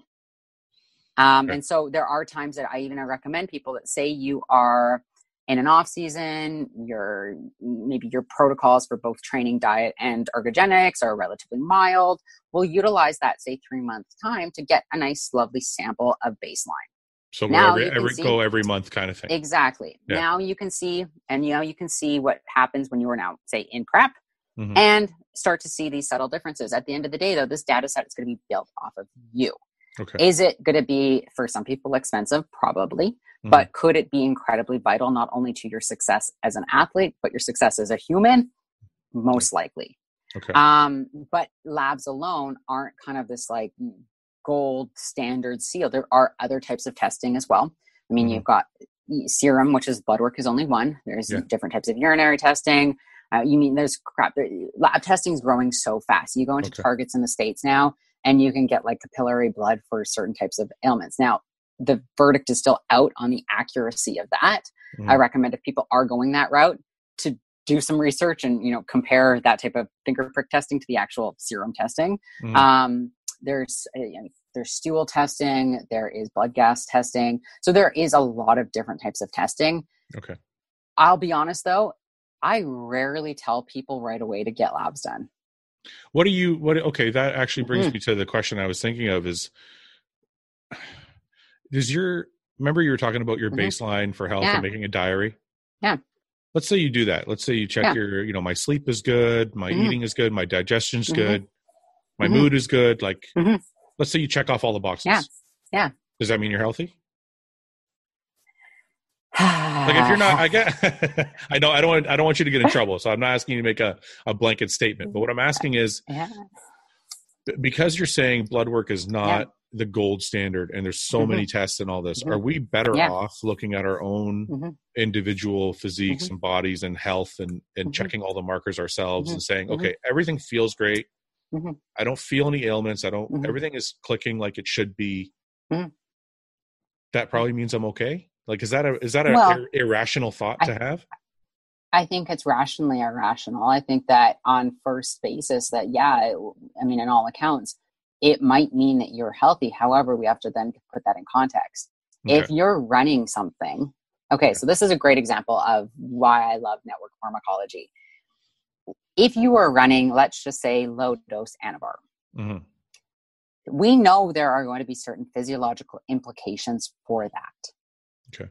It is going to cause certain nutrients to get leached just by way of how that drug gets metabolized we know it's going to have an implication for your liver. Mm. It could also throw off your sex hormones, especially for women. So we know that there is an effect that that drug is going to have a physiological effect. Mm-hmm. Now, if that's not registering any red flags on your lab work, it doesn't mean that those effects aren't happening. I they see. are. They just might be happening at what would be considered, like in medicine, a subacute level, mm-hmm. or there could be, I mean, your ranges for your labs might be totally off, or you're somebody that might have low levels of something and that drug just elevates you into more of a normative range. Mm. So there's lots of different scenarios that could um, help to determine mm. what would be healthy or not. The other thing too is is that uh, with with labs, it's only one piece of a big puzzle. Mm-hmm. If you're doing all these things, say you're sleeping, you're sleeping, you're pooping, you're, you know, you've got a good quality of life, training's going awesome, but you just feel like shit. Yeah. Listen to that inner voice. Mm-hmm. Don't ignore it. But my worry is the mm-hmm. opposite mm-hmm. is what if everything like yeah. my worry is the guy who everything is clicking like mm-hmm. clockwork, feels mm-hmm. amazing, and then he dies of a heart attack in a week. That's my worry is how does that guy find out if all these tests are not really really accurate how do we Yes. find you know what i mean and it, yeah i yeah think what i've gathered from what we're talking Yeah. about is really the only way to tell mm-hmm. is r- very frequent blood tests over a short Well, period of time and- to get a data yeah sample. blood tests but again like going back to the different types of tests there are say genetic testing that you can do for heart disease. Does that mean you're going to have heart disease? Does that mean you're going to drop dead tomorrow? No. But we look at again the sum of all factors. If you have that gene if you are also have some other lab values for you know cardiac dysfunction that might be off if Mhm. you're also running certain compounds even if it's say a stimulant you're feeling good because the stimulant is making you feel good. So right. but right? So we have to put things in context. We have to be again realistic with what we're doing and what we're putting into our bodies. Mhm. And- even if you do that that doesn't mean that that's your get out of jail card free like i am not going to have a heart attack. We don't know. Medicine just- is not perfect. we're just making educated guesses. what Exa- That's right. exactly and right. at the end of the day typically speaking like when you look at um it's so a, a study just came across my my desk this past weekend of uh, it was an awful title about how anabolics are kill, killed this male. It was like a 32 year old male died of a heart attack now of course anabolics are going to get blamed for it but when you Yeah. start to read it he was on a lot of different stimulants he was on t3 the clen there was also the anabolics and then there was also a pre-existing congenital heart condition Yeah. so it's going to be the sum of all factors sure we don't know that there could even be some other things in there too, right? Mm-hmm. Like, you know, just basic. They never checked his cholesterol um, posthumously. So we don't know if that also was an issue. We don't know if he had like thickened arterial plaque. Didn't talk about that. So there's going to be always the sum of all factors. I think in bodybuilding, again, not to, not to criticize you, I want to challenge your thinking Mhm. that that reductionist approach and thinking that blood work is all we need Yeah. is very narrow. Yeah, yeah. I know. I and I'm not saying I agree with you. I just Mhm. I, no one's told me any other way, and I think that's Absolutely. yeah. Absolutely. I have to say, like a couple of years ago, I was at a where was I at? Elite FTS. Yeah. Uh, speaking at their performance summit, and all of a sudden on the screen, I put the. I mean, it's a essentially it's like a poop scale that okay. uh, gastroenterologists use. It's like a scale, and it shows you poop consistencies, and then it ranks it. Okay. Yeah. So all of a sudden, all these I was about 200 male strength coaches were like jaw on the ground, like, like what is she showing me? This is the base. This is how you tell if you're healthy. yeah, well, and I was because I was talking about the fact that research has demonstrated that um, exercise, especially in uh, an acute higher training phase, has uh, an impact on our gastric motility, and so our that's our ability to digest food, but also move through move through yeah, yeah, food through our Yeah. digestion and actually excrete it. Um, And it also has some issues. I mean, potentially people can be more prone to something like constipation um, because also dehydration. There's a bunch of different elements that get mixed in. And I was talking about how it's a relatively simple thing that you can get your athletes to track. You don't even need to tell know what their poop is every day, but Yeah. you can just say like, "Hey, keep an eye out.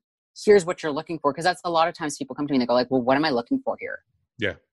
Um, and so giving these the there are other tools and scales and now again it doesn't mean that these are perfect yeah. no marker is perfect because every body is different Mhm. but they in conjunction can help for women taking your basal temperature i I mean I, I preach this because it can help to tell whether or not somebody is ovulating Okay. if they're ovulating we know that then they're making progesterone Mhm. that is a great first start for Okay. people and it's i mean it's relatively free you just have to buy yourself a thermometer and something to you know whether it's an app or a date book or whatever to track it Mhm. uh, another thing i recommend for for individuals too is to to take pictures um, I, I've I've talked about this for years now. For women in particular, if they're running certain compounds that have a risk of, say, increased hair growth or acne, it's really hard to see when your blinders are on. when it's happening. So yeah, while you're in it. Yeah.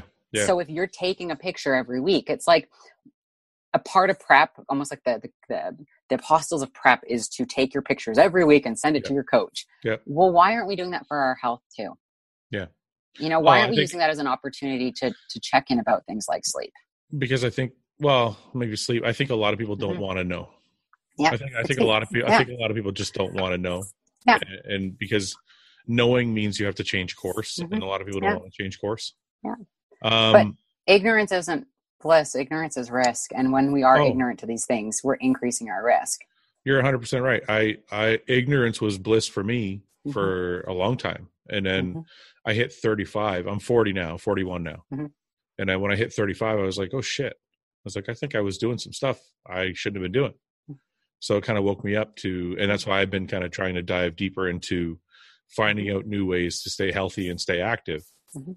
Um, I want to get into before I Mhm. let you go because we've been on for a while, so I, I apologize for keeping no you. it's all good i blocked Um, off today I, I it's all good. I just I I knew this was going to happen. I knew you were going to start talking, and I'm like, okay, I have a thousand questions now. Um, but I wanted to get into anabolics before I let you go because that's everybody's. You know, everybody wants to know, right? So I Uh-huh. figured why not why not talk to somebody who knows. Mhm. So there are some common uh things. There's some newer things that have come up recently in Mm-hmm. in in the world of anabolics for me that I want to Mhm. ask you about. So Mhm. one is uh timing. So Mhm. recently I've been told that doing smaller amounts more often is Mm-hmm. healthier for the body than doing larger doses in fewer shots. Is that something you can attest to, or is that a myth, or where are we with Mhm. that?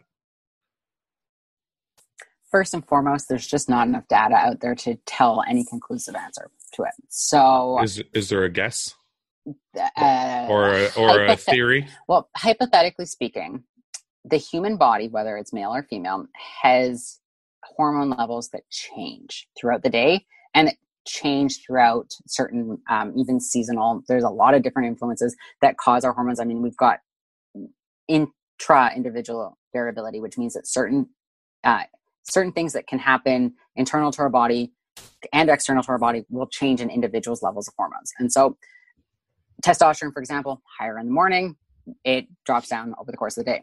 So, having a stable hormone level for some people might potentially create more of a, a stable baseline. In particular, if they are, say, running uh, a low dose of therapeutic TRT Yeah. uh, it's going to mimic what their body would actually be doing. Now, I question though if we're doing super physiological dosing, Mhm. you're already not doing something that your body's comfortable with. Yeah. Okay, so But- I think there's a there's a there's a room to consider the possible pros and cons to that. Yeah. Um, the reason why I'm kind of jumping around the answer Mhm. is because there simply isn't one. Yeah. And I think that I mean, in theory, sure, Can I having- specify the Can I specify the Mhm. question? Can I make it Yeah. like, narrow You it down can- a bit? sure, So let's say I'm doing 50 milligrams of prop, Mhm. propin, test propionate six times a week. Mhm. Okay, equaling 300 milligrams. hmm Or I'm doing 300 milligrams of Mhm. testosterone enanthate once a week. Is either one healthier or is it the Mhm. same thing? Because some people would say Mhm. the long acting ester is better because you're not getting any Mhm. fluctuations in your testosterone levels. And some people would say the 50 milligrams a day is better because you're going to absorb more of it in a better way. Do you, is there an answer to that or Well, I mean, again, it goes because it goes off the individual. Um, Okay. I can say from from consulting with different individuals that are a wide range of athletes and non-athletes that certain individuals prefer doing microdosing. okay? Um, that that makes them feel good. Their lab work is okay, Okay. and that that is the best protocol for them. I know other people that use long esters, but they do don't do a seven day cycle of them. They do Yeah. actually do it more condensed, so three to four days, sometimes Sure. five. Um, and that they will go off of how they feel when they start to feel like a little bit of like not so great, then they'll do their shot again. So there's that method too. okay. Um, I think that again, going back to kind of being conscious about this, it has to be what works for the individual. If you're somebody that, even in theory, if all things say that doing microdosing is going to be best on paper, if it just doesn't work for you, Yeah. roll with it. When you say doesn't work, you mean if it doesn't feel good, or if you mean you just don't want to do that? you, No, if I mean, say it, do- it's ju- you just don't feel great doing it, Yeah. or maybe you're doing once every other day and you feel great that way too. so I've been Right, trying. It comes to the individual. I tried both myself. Mhm. I actually feel a lot better just doing 50 milligrams because right now I'm on a, Mhm. a little above TRT. Mm. I'm, doing, I'm doing about 300 milligrams a week, Yeah. and I found that doing 50 milligrams a day feels Mhm. great. Like I feel, I feel no fluctuations. My mood Yeah. is really good. Yeah. Um, Yeah. I don't like doing the shot every day, but it feels better. yeah So- absolutely and if that's the case then then roll with it but also know that there's always going to be room to play there's always going to be room to say like hey let me try it every other day for a set duration of time like i think a lot of times when people do experiments they go like i don't feel good i'm pulling the plug it's like well no give, give yourself like say three to four weeks Yeah. um, and, and go with it and see how you feel. I, I mean, uh, an easy example, I know it's not an anabolic example, but thyroid hormone. Yeah. Recent research has suggested that taking, say, T3, a higher dose at night is actually better or more in line with your circadian. However, patients have said, hey, I feel like shit when I do that. I have been taking it first thing in the morning, a higher dose first thing in the morning, and then a dose again at night um, because thyroid is is very I mean T3 is very quick acting, but taking that higher dose at night, I don't feel good in the morning at Mhm. all. Mhm. And so that's something that's now it's it's counter to the most recent kind of science on the dosing. And so even with anabolics, I mean there are things that when you look at something like um, the the the duration of I mean the time of the ester or you know if you're doing injectable if you're going with your circadian if you're going with somebody's training whatever it might be you can look at all these different variables but if it's just not working for that individual that's when as a as a practitioner coach consultant bro whatever you want to call it Mhm. needs to then go like okay I have to individualize this for the person You know, it's, um it's crazy that you said that. Now that I think about Yeah. it, I've been working with John Meadows Mhm. for since 2014, Mhm. and I always wondered why. And I, I hope he's not watching this because he might take offense to it. But I always wondered why he was so wishy washy. yeah I always wanted a coach to just be like, "Look, this is what you got to do. Yeah. This is when you got to do it." Blah blah blah. Yeah. And John's always been the kind of coach who's like, "Well, if it feels better, do it."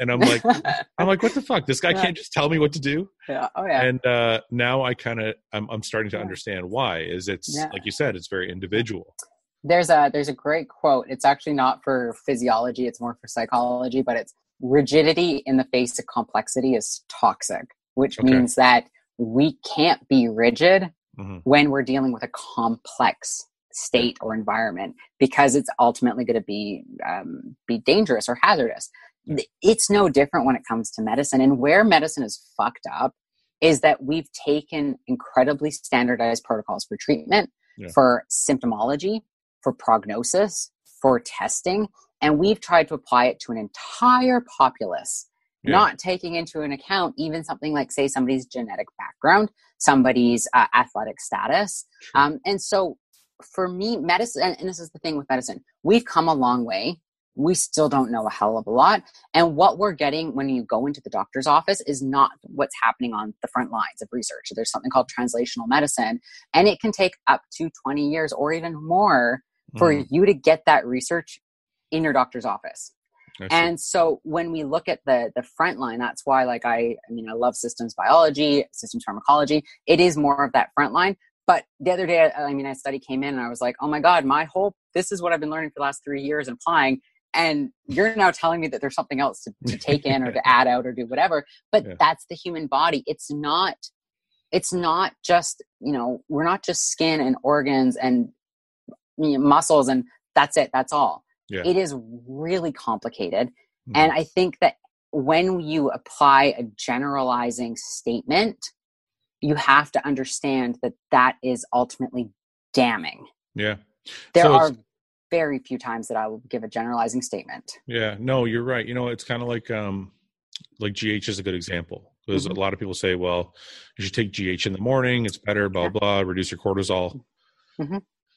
i only like taking it taking it at night Yeah. i find when i take it at night i feel better and i feel like it's making a difference so Mhm. is that one of those individual things where you can Yeah. just kind of did your own testing yeah i mean that's where i think it comes down to the individual whatever optimal might not be practical i see right uh, Yeah. let's say fasted cardio there's a great propensity in, and bodybuilding to do fasted morning cardio. I love fasted cardio. Um, You're telling me it's no good? well, no, I'm not. I'm not. I'm not telling it's no good. I mean, research has suggested otherwise. However, Yeah. if that works for that individual, and my whole thing is like, do no harm. hmm So if it's not doing any harm, Yeah. then it can possibly be justified.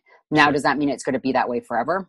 Maybe not. It goes back to our contest prep example, hmm right? It, you know what you're doing is working for you for now based off your Yeah. goal in your given context. Yeah. But go back and reevaluate. Say six months from now, you know, even if you put in your date book, be like, I'm going to set aside an afternoon to go over my health and just to check in with myself. Yeah. You know, you take your car in for a tune up. Yeah. So I get it. check. Yeah, and I think that that when it comes down to even dosing protocols, it's like I've I've talked to many of people over the years, and I'm like, well, why are you doing this? hmm They can't tell me. Yeah. And I have talked to other people that I might not agree, but they can tell me, and it makes sense for them. And Yeah. physiologically, I'm like, okay, it's not the worst thing, Mhm. and you feel good. You got. I mean, we're not we're not doing any harm now. Yeah. I don't like that when uneducated people do this, and I'm not saying that I am the end all be all. However, I have a little bit more background to Yeah. be able to help somebody weave through these certain decisions Yeah. that might be made clinically. And I also always refer out to people that are even smarter than I am uh, at a certain topic when I don't know, and also to help make these kind of guidelines. Anabolics is a cesspit of just grossness in Mhm. both the bro world and in the research world. There is research out there. There's research that's shitty, and there's research that's okay. There's research within pharmacology that's actually looking more at the the pharmacodynamics, and that stuff is it's pretty good because it's not really looking at the subject, so it's not bad. When we look at the stuff that's looking at specific groups of cohorts, like men, typically it's like anabolics are bad, they're killing you. However, you look at the TRT research, and it's not saying the same stuff. So Yeah. it is when it comes to the research really mixed, and that's the same thing when it comes to coaches. I mean, John Meadows, I can say nothing bad about that man because I, I mean, he rescued me back in like 20, 2009 Yeah. from my own bullshit. So, Mhm. um, there are great coaches like him, and there's a lot of really bad coaches, and there are even good coaches that on certain subjects they might not be very knowledgeable, Yeah. or they have room to grow Mhm. and they have room to advance their own knowledge because knowledge is not static it is always evolving It is Yeah. so dynamic I was actually going to ask you about coaches. I'm glad we Mhm. tou- glad you touched on that because I see a lot of these girls that are doing. Well, I shouldn't keep singling out girls, but it just scares me so much more. That are doing like mega stacks. That I'm like they look they look like bodybuilding stacks, and I'm like this is insane. You're doing bikini. Like you Mhm. don't like you don't even need a lot of muscle. You just have to be Mhm. lean, and Yeah. you're taking tren and fucking. I, I just what are if you're talking to the women Mhm. out there or the Mhm. boyfriends of women that are, you know, some of these some of these guys are getting their girls, some of these guys are getting their girlfriends ready for shows, and they got them on these mega stacks. yeah Can you please just? Is there any drugs that you think are just off limits to women, or not off limits, but shouldn't necessarily be used? You know, unless you have a goal and you don't care about your body, like something that you Mm. just can't come back from. Is there something that you shouldn't be using? okay I'm, I'm gonna dovetail around that because yes and no Okay.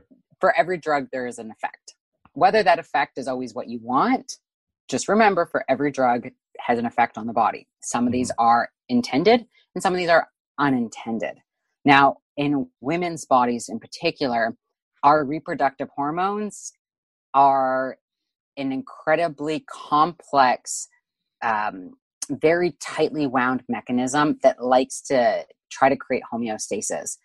Male female alike if you are not doing um, let's say a replacement dosing of something you are inducing a hyperandrogenic state a high state of androgens and there are implications from that. Even if that's say endogenously or just a natural state of high androgens there are implications for women and for men but we're talking about women so for women in a Mhm.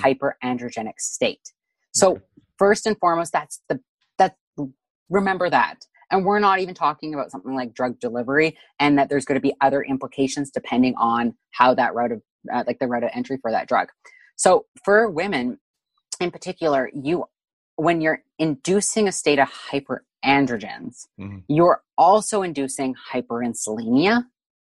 So high levels of insulin or okay. insulin resistance. Okay. Because they work together. Yep. Androgen excess in women, insulin resistance, and it's not just insulin resistance in like the full body. It, we have it in our skeletal muscles. We have it in our adipose tissue. You're also inducing a state of inflammation, which that has its own effects that are very multifaceted. You're also inducing low progesterone, typically speaking, because you're not ovulating when you have high levels of androgens. Mm-hmm. And then we can also look at it even, I mean, and I can go on and on and on, but then we also can look at it in an acute level. So if a female is not um, having a menses, amenorrheic, that means that she's not sloughing her lining and yeah. if you don't slough your lining, there are potential unintended consequences of doing so, such as increased cell proliferation, which then can result in things like certain types of reproductive cancers or um, other types of disorders of like um, thickening and cell wall, um, just dysfunctions of sorts. So cysts being one of those. And so there are implications of use. Now, somebody could say to me, well, you know what? My girlfriend got her labs done and she had low androgens. And so now I'm putting her on, on a replacement dose of Anavar. And I mm-hmm. can go like, cool, but there's still implications for that. Yeah. Right? You are still your when we are using an oral like an androgen uh, or like a um, Anavar, pardon me, you're leaching certain nutrients. If you leach those nutrients, that has implications on your body and many different sites because it's not just that reductionism. It's not just like, yeah. hey, my liver enzymes are high. There's oxidative stress you have free radical damage you have um, i mean even down chain there's there's issues for your gallbladder you've got issues for your um, pancreas you've got some potential issues also with i mean even even something like in women fuck like bladder infections because yeah. the bladder integrity and androgens are like coupled together and estrogen also influences whether or not we can defend ourselves and so women can have a um, a greater risk of a UTI when they're in a low state of estrogen. And if you're giving your girlfriend Nolvadex to slam every morning, you've got to be aware of that. Yeah. Okay. So what you're saying is everything is going to be a risk. Yeah, absolutely. Okay. I can but walk there outside. has to be, but there has mm-hmm. to be things that are, mm-hmm. there has to be, th- okay. We, we, this goes for men and women. Of, yeah. course, of course, we know that wherever going to whatever drug we're going to put into our yeah. body that's going to make our hormones fluctuate or whatever is going to is going to be a risk. Mm-hmm. Mm-hmm. There has to be some that you think are just it's I can't, necessary. But I can't answer that because yeah. I can. I would then have to blanket a whole bunch of drugs, and ethically, I can't do that.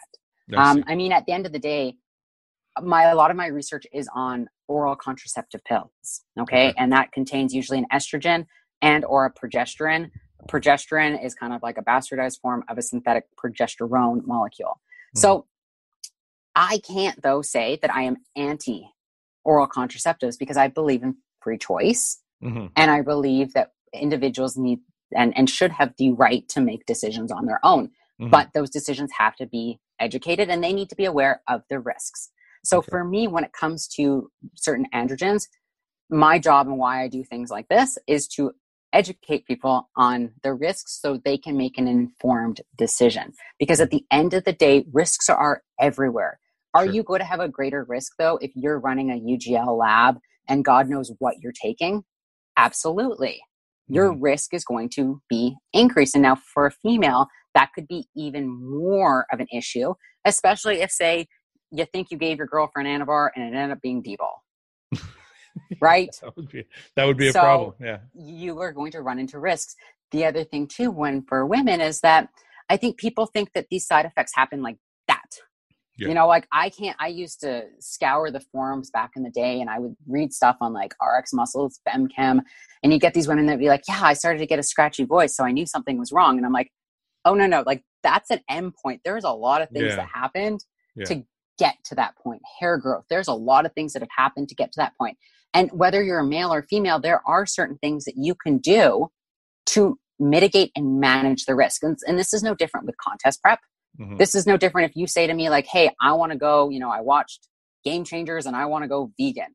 I mm-hmm. might not agree with what you're doing, but I know there are certain risks mm-hmm. involved with making that decision. And my job is to offer you tools to be able to mitigate those risks. I see. So you're you're consulting. You do you do you do your own coaching as well as coach other coaches. I do. So I do both professional consulting um, and then I do private or personal consulting. So athletes come to me, or you know, not not even just athletes. Wide range of individuals have come to me over how the years. Extensive. How extensive is a coaching plan from Victoria mm-hmm. Felkar? I can only like when I pay yeah. you. When I pay you, yeah. I, am not sure what you charge, but yeah. when I pay you and you're my coach, yeah, I must be receiving like a booklet when I start you are like, essentially yes you are of like risks and uh, and non-risks yeah. and well i think it comes down to we just we we start off and i always start off by just talking to the person um yeah. and and you know laying it out one of the things i always get people to do is to identify those goals um and yeah. that's where i usually start with people even if they're on something mm-hmm. it's like okay well what are your goals if your goals are to be healthy late in life well let's look at the things that even lifestyle factors that you're doing that might not help to do that and let's look at the things that you could be doing and okay. let's just start there. And so i think people always think that i'm some like crazy plan and whatever but i'm like you know first line for me is the basics. It is the absolute everyone and then we build onto that. Because the thing is is that let's just say somebody has an elevated or um i don't even know an, a, a blood value that's throwing off and they try to equate that to just say the drug that they're taking. Now mm. that could be and we can look at research and find out that, yeah, the probability of that is actually statistically quite high. But then there's also all of these other things that could also contribute to that value being mm-hmm. off.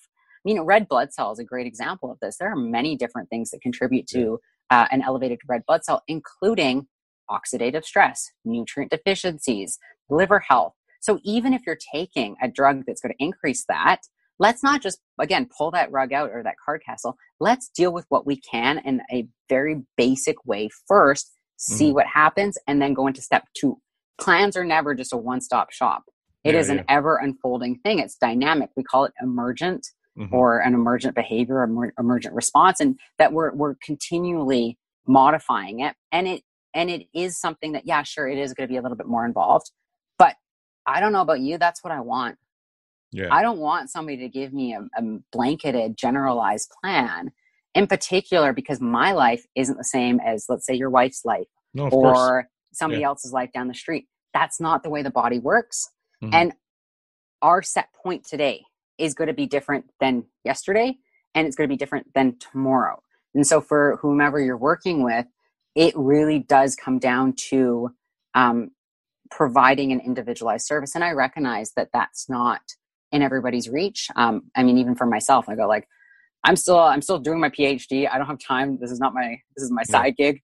Um, yeah. So you don't so, want you don't want people to email you for consulting. No, they they can. I have a waiting list, but um, I am very I do it in a very weird way. So, um, but what I mean by that is that the the I can give people tools to apply to themselves. I mean, a big okay. thing I always see with research is that people try to take what a research study says and apply it directly. And again, that's just not the way the body works. That's not the way the science works. And so I can give you tools that then you can build your own data mm-hmm. and then you can apply certain ideas and concepts in an educated way to then build the most personalized plan possible and also without you going broke because privatized testing is expensive. Yeah. And also, I mean, over supplementation. If somebody doesn't need to take something, yeah yeah so it almost sounds like your goal is more to have somebody for a few months teach them and have them go off and live a better life. Absolutely. So you're not the I, kind of coach who's trying to hold on to somebody for five years.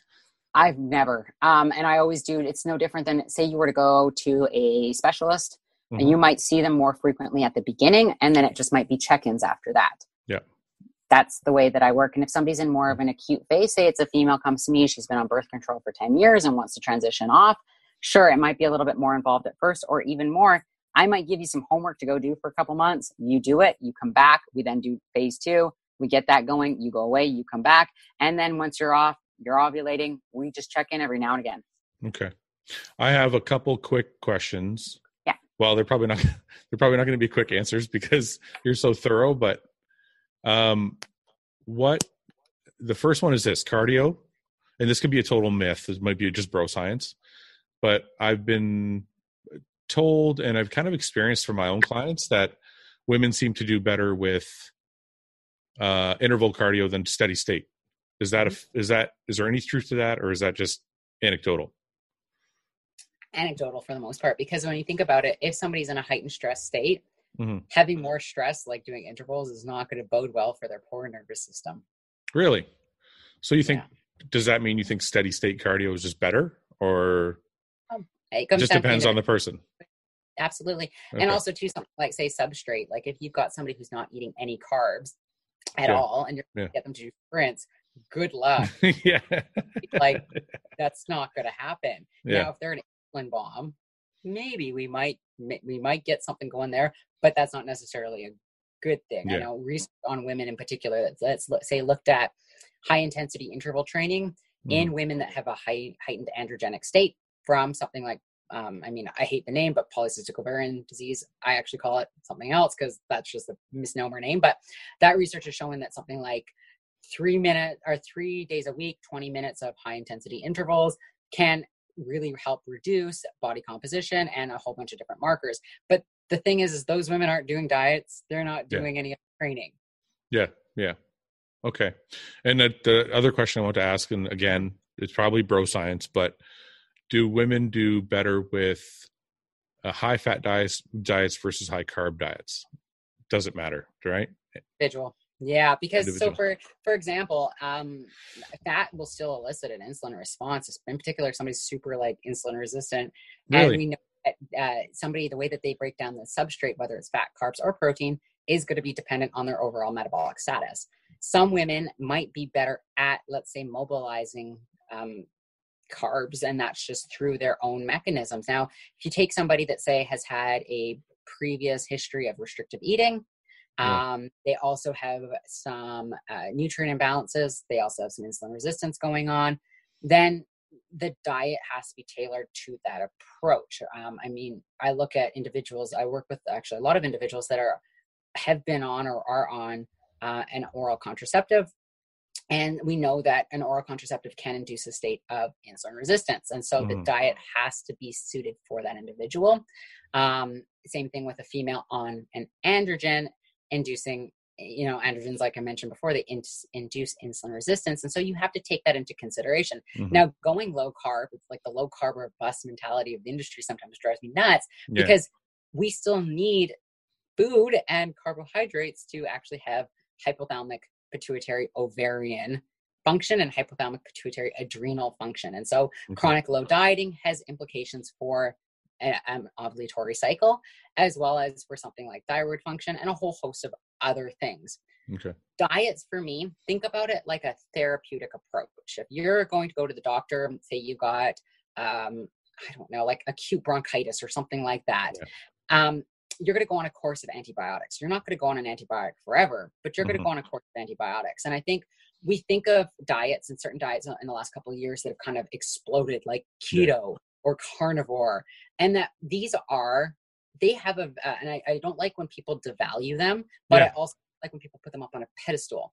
They play a specific role and sometimes like the ketogenic diet has a specific therapeutic role that has been clinically shown in certain populations Mhm. based off of that. I mean you look at something like uh, seizures or epilepsy that they they showed in a specific population the therapeutic benefits of that approach Sure. now in that type of setting that individual might need to do a, a ketogenic approach for the rest of their life Yeah. whereas you might have somebody else who even if they have epilepsy don't need to follow it as carefully Sure. because of other internal factors carnivore diet same thing that can have a very important therapeutic role and this is no different like i would hope that you know a coach wouldn't start a client who's prepping say 16 weeks out for a show at uh, like the low carb low fat know, only. There's diets play a very specific role based off of a host of different factors.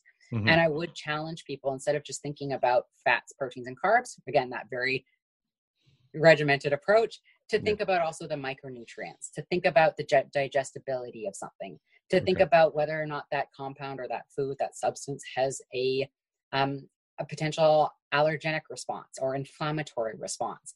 And that because as much as there's research on say eliciting fat loss with low carbohydrate diets. There's Mhm. also research on um, eliciting fat loss from eating an anti-inflammatory diet Okay. or from, in an elimination diet. But these Um, now you're opening up like a million more questions. um, okay, I'm not gonna I'm not gonna keep going only because we've been on for over an hour and a half, and Yes. I we didn't really get a chance to touch on nutrition as much as I'd like to. If you would come on again at some point, maybe we can get into more about the diet because I just just that last like 10 minutes Yeah. actually added like another 15 questions. So yeah. I was trying to throw it in because I knew you'd ask me to talk about it, but I knew like I might throw that curveball. It might get caught. It might not. no, I just, I just, you, you mentioned insulin resistant diet, like diets that brought up a question. And then it, just everything, everything, the whole last bit there we talked about, uh, opened up a whole other chapter. So, uh, if you come on again, maybe we can discuss nutrition more. yes. And I'm sure this will open up a bunch of questions from, uh, any women that watch or boyfriends of women that watch. And, Mhm. uh, they'll have their own questions that I can actually touch on as well. Absolutely. But before you go, is there anything you want to, uh, any message you want to put out there, anything you want to plug kind of before you head off? Ooh. Um, I always give people the opportunity to say what they really want to say, kind of like an, an important message, an overall scope of how you feel about things. well, I think so. A couple things there is that right now the in- industry I find is terrifying. Um, I think that like I, I've grown up in the industry, I've seen it for the last 15 years, and there has been an astronomical growth in the industry, which is awesome to see. You know, more competitors, um, in particular, more female competitors. Amazing. However, my my caveat there is that there's also a lot of really scary things happening Yeah. from absolutely crazy regimes, whether it be for training or diet or drug use. Mhm. And I feel that there is, because we're kind of in this age of social media, it's a lot easier to get bullshit out. Oh yeah. But ever we put bullshit out, it's a lot harder to take it back. Mhm. Um, I think that's one thing that we can look to even um, medicine that it's hard to take back bad knowledge once it gets out there and especially once it gets put into practice and so Yeah. i think for anybody listening is just to remember that and to to use information literacy to ask yourself like if you hear somebody talking about something ask why Okay. ask how ask what you know just the basic basic critical questions because I, I can't tell you like i don't even i follow more animals on instagram than i do people because even though i'm in the industry i can't stand the bullshit Yeah. um, that when you go on and you read you know the next diet or try this you know try this supplement or try this protocol it's awesome for fat loss and right away i go like well for who under what circumstances yeah. But people Why? want, but people want, people want sexy people want flashy people want sparkly they don't want but no, but that's not, people want to be told. Like if I, if you say, I don't think you're wrong at all in what you're saying. Yeah. And, and obviously, I just think Mhm. I would never want to put something out and have you think that about what I wrote, but it's Yeah. it's not because I think in absolutes. Yeah. It's only because people want answers. Yeah. That sometimes they don't know how to search for their own. Mhm. So I- absolutely I, think that's why some people put I'm not saying all. I think I think you're right. A lot of it is sexy and marketing and they're just trying to sell a, a thing. Yeah I don't if- worry i'm not going to judge you i don't judge people No, no, I, don't- know. I'm not I'm just I, I- I, I- don't let but I just think we have responsibilities as individuals that are, um, you know, have uh, have ideas, have knowledge, have platforms. Is that there's a responsibility that we have, especially with our words, and something as simple as just saying, "Here's the," you know, use your clickbait title, and then under your clickbait title, be like, "Hey, here's this approach. It's really awesome. It works for some people really great, but just keep in mind, it's not a one size fits all." Like Yeah. sometimes in that little caveat, you're not Yep. under yourself. Yep. You are from, I mean, from a legal standpoint, you're actually disclosing some really important information. I know. But I Yeah. think that, that the generalizing effect, whether it's for dosing protocols, whether it's for drugs, whether it's for certain cycles, what, no matter what it is, if we're talking about drugs or not, that gets us into a really, really difficult thing. And I think you Yeah. can even think about it in the most real world example. There's a speed limit for a reason. That speed limit is set because of you know safety concerns or whatever it might be. But are there certain situations that you're going to speed? Sure, you might really have to pee. Your wife Yeah. might be pregnant and she's going into labor. You got to get there Yeah. whatever it might be we have deviations and these deviations are a part of life. And I think that in the Mhm. industry, we people really like these really concrete, cute little boxes. Yeah. But that's what's getting us into the problem in the first place Mhm. is that we like these really cute, pretty little boxes, Mhm. and that there has to be greater awareness and that we have the platform and the ability to do that. I mean, I'm very grateful that you had me on your show because this gives me that platform Yeah. to to begin to talk about these things. So No, and this is one of my my words of caution. Sorry. No, and that's actually why I have you and other people like you on the show because I want to give people all the different perspectives. Mhm. And it's funny you mentioned that about the way you write things. John's the first person who taught me that. Yeah. John, I learned that from John. John was like, "Don't ever speak in absolutes." Mhm. Actually, he never actually said that to me because, you know, John's not like a "I'm going to teach you." He's more like you kind of learn just by watching him. Yeah. So that was the first person that taught me that was don't if you don't speak in absolutes, you'll be better off Yeah. in the end. Absolutely. So uh no, that's that's really good advice. Is there anything you want to plug before you go? Your coaching, your consulting, you have any Yeah, books coming I- out? I'm here for knowledge. That's I mean, I'm here as an educator and I'm here as somebody who is that this is as hopefully listeners or viewers can tell is this is something I'm really passionate about. Yeah. Um, this is something that I've experienced myself. I mean, we didn't even get into my own story of where I even got to in the industry and how I did and everything else. But Mhm. um it, it is something that I'm really passionate about. And it's something that as I'm seeing this growth and as I'm seeing this, you know, the amazing growth in the the great stuff, it's also the a growth in the not so great stuff. Mhm. And that I think having the opportunity to get good information out, that's why I do what I do. That's why Mhm. I mean why PhD, all that stuff is happening and I'm still doing consulting and everything else. And so really the the biggest thing for me is just to to plug knowledge and to plug good knowledge Mhm. um, and to get people to really begin to question what's being said and to apply just really good practical tools. Can't always apply knowledge, but we can apply tools. Um, I do have social media. It's Victoria Felkar. It, that's it. And my website is exactly the same. Mhm. Um, but yeah, that's not really why I'm here. So no, it's I appreciate it. No, I will link your I'll put your links in the description and your website as well because I do think the more people like you that are out there helping people, the better off we all are. So um, I thank you very much for coming on, and I do want to have you on again because there's so much we didn't discuss. So maybe in the near future sometimes. But I appreciate your time very very much. you're welcome.